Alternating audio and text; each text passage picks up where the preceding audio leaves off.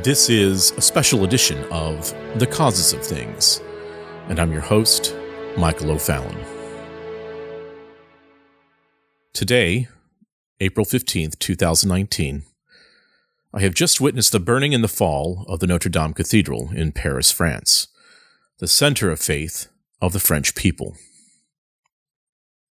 In Europe and in Old America, the cathedral, the church, is the center, the heart of the city, the parish, and in days of old, the kingdom. The cathedral stood in Roman Catholic regions as the seat of the bishop. In nations where the Protestant Reformation was successful, the cathedral still stood as a church of honor, of magnificence, the sum result of the people of an area, town, parish, or nation. You see, when cathedrals were built, the very finest architects, craftsmen, builders, sculptors, artists, the very best of the region were assembled to give an expression of what gifts God had given them to express. In a sense of worship, the, the beauty of their faith, of their culture, of their civilization. In your city or nation, your cathedral defined who you were as a people, as a culture. It was the place of worship, where a civilization baptized, married, and it was eventually buried. It was the center of life's journey. It was an expression of who you were as a people, as a culture as a faith. The faith of the reformers corrected much of the excesses and wrongs of the idolatry of many cathedrals and the worship of the structures themselves as opposed to the God who inspired the majesty and craftsmanship of the glorious cathedrals of the Gothic age. But the cathedral at Notre Dame was by anyone's measure the jewel of France. The cathedral of cathedrals, the center of the faith of a nation. It was the stuff of legend, of grand stories, and even musicals. All of this being said, the faith of France has dwindled. The cathedrals and churches of France, Germany, Austria, Switzerland, and the United Kingdom have become beautiful empty boxes, devoid of the devotion, faith, and family culture that they once represented just a short time ago.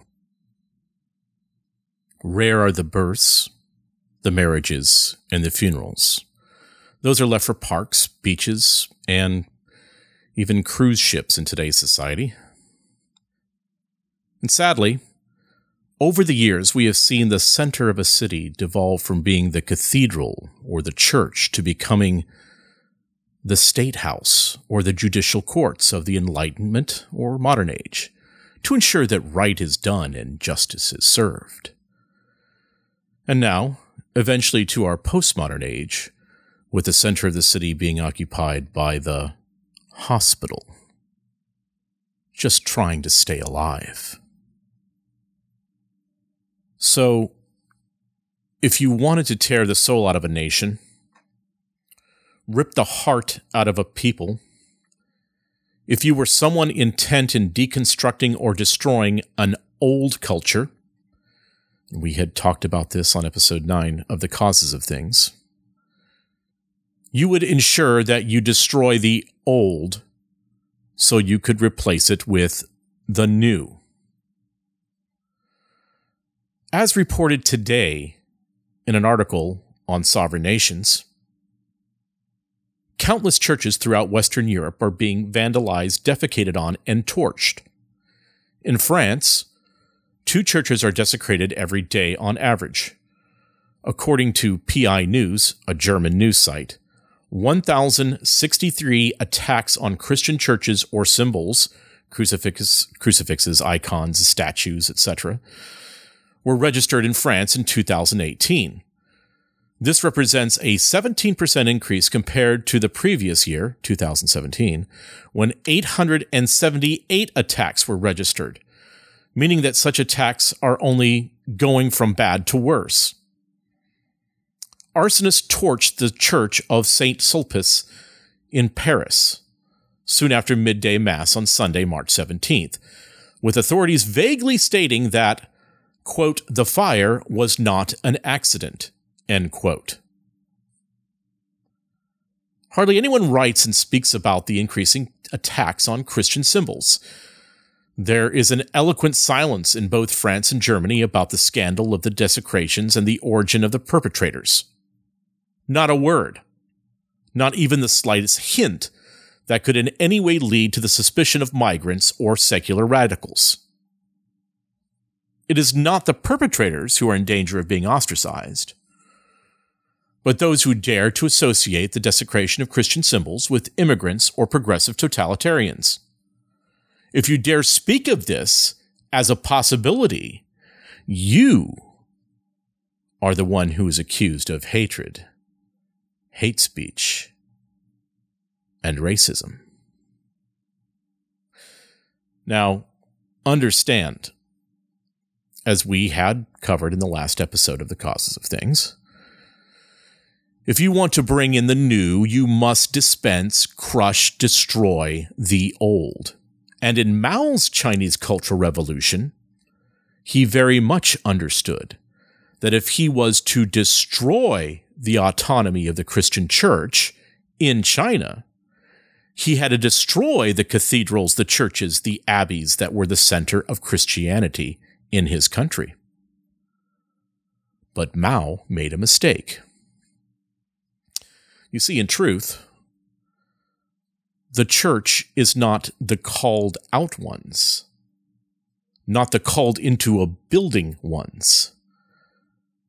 And the underground church grew and grew under Mao's tenure. Because what Mao didn't understand is that true Christianity will grow with an unrelenting pace when it is cast into the cauldron of persecution. So, while you can destroy the cathedral, you can't destroy the God that inspired the cathedral. Even so, the church is the center of what we know more broadly of Western civilization.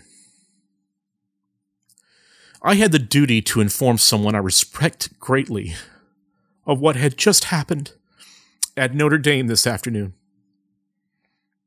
Just a few minutes after the steeple had fallen. Ambassador Alan Keyes had called me to talk about some future plans that we have. Alan, as many of you know, has been a faithful Roman Catholic nearly his entire life. I said to Alan, Notre Dame is gone. His response was, What? The school? I said, No, Alan. Notre Dame Cathedral has burned to the ground. It is lost. And if you could believe this, Sovereign Nations just published an article about the torching and desecration of churches all over France. Alan, this is truly horrible. Alan was in near disbelief.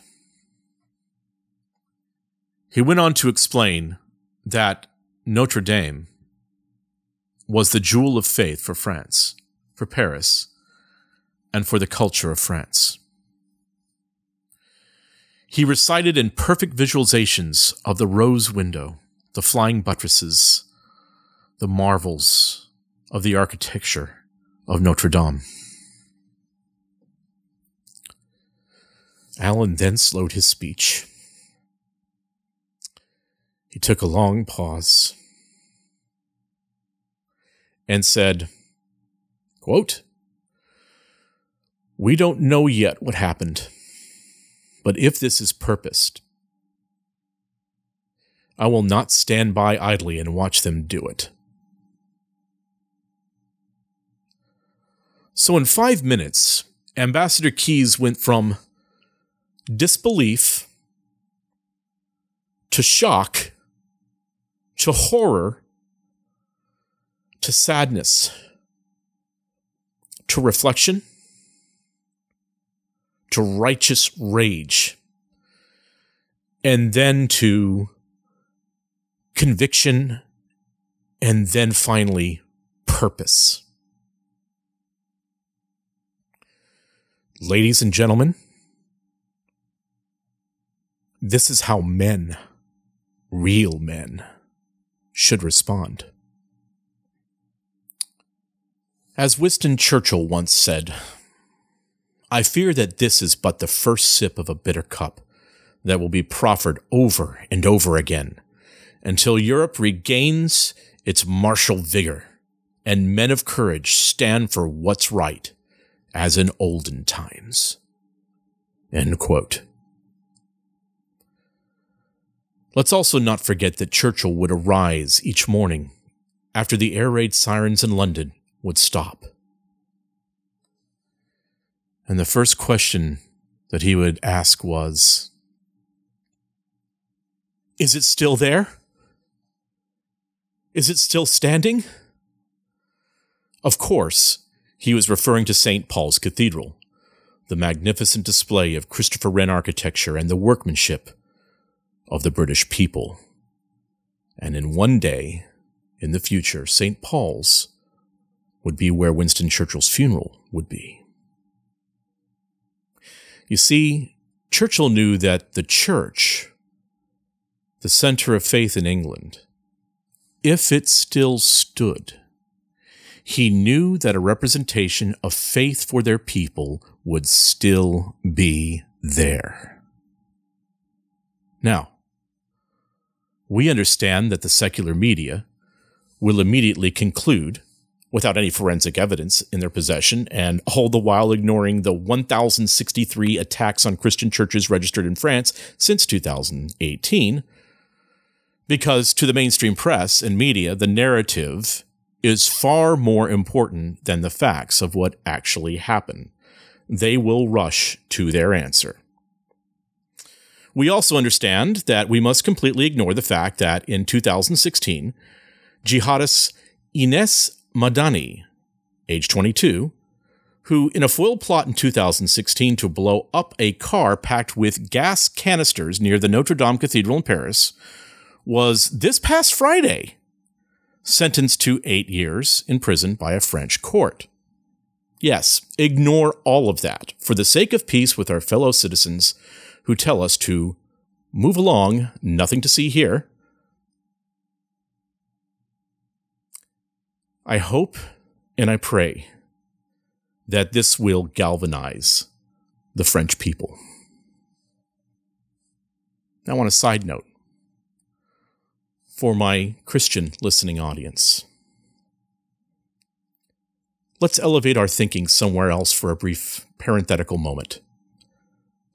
Let's think a bit higher and broader with a heavenly perspective. Were you more upset by the destruction of Notre Dame Cathedral than you are with the progressive deconstruction happening in the United States with your Christian faith? When you see the concepts of postmodernism, critical race theory, and intersectionality set ablaze in our evangelical sanctuary, do you run for the fire hydrant? Or do you try to find a place to bury your head and close your eyes and stick your fingers in your ears? Are you one of those that will watch in the street as the steeple falls? Will you allow this neo Marxist flame to run through our sanctuary? Or will you respond as Ambassador Keyes did? With disbelief, to shock, to horror, to sadness, to reflection, to righteous rage, and then conviction and purpose. That, ladies and gentlemen, is something to think about.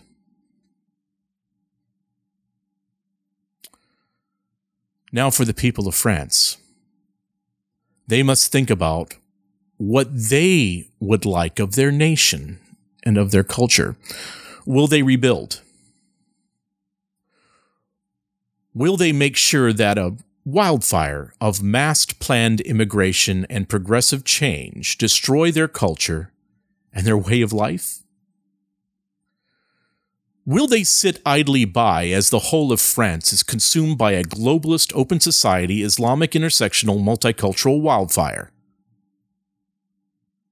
Or will they grab a fire hose, put out the fire, and begin rebuilding? This is, oh, so much more than just about Notre Dame. This is about the survival of France itself. This is the perfect analogy.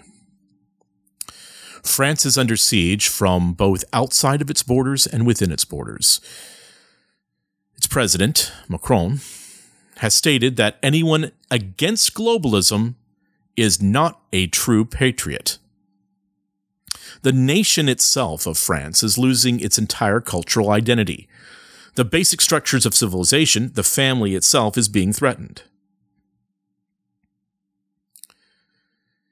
It is an out of control fire. You see, Notre Dame may be lost.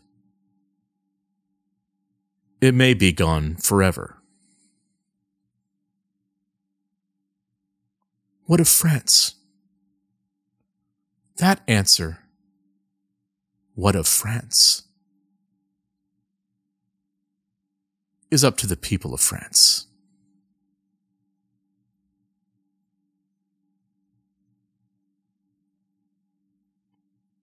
Vive la France. You are in my prayers tonight. This is Michael O'Fallon and this has been The Causes of Things.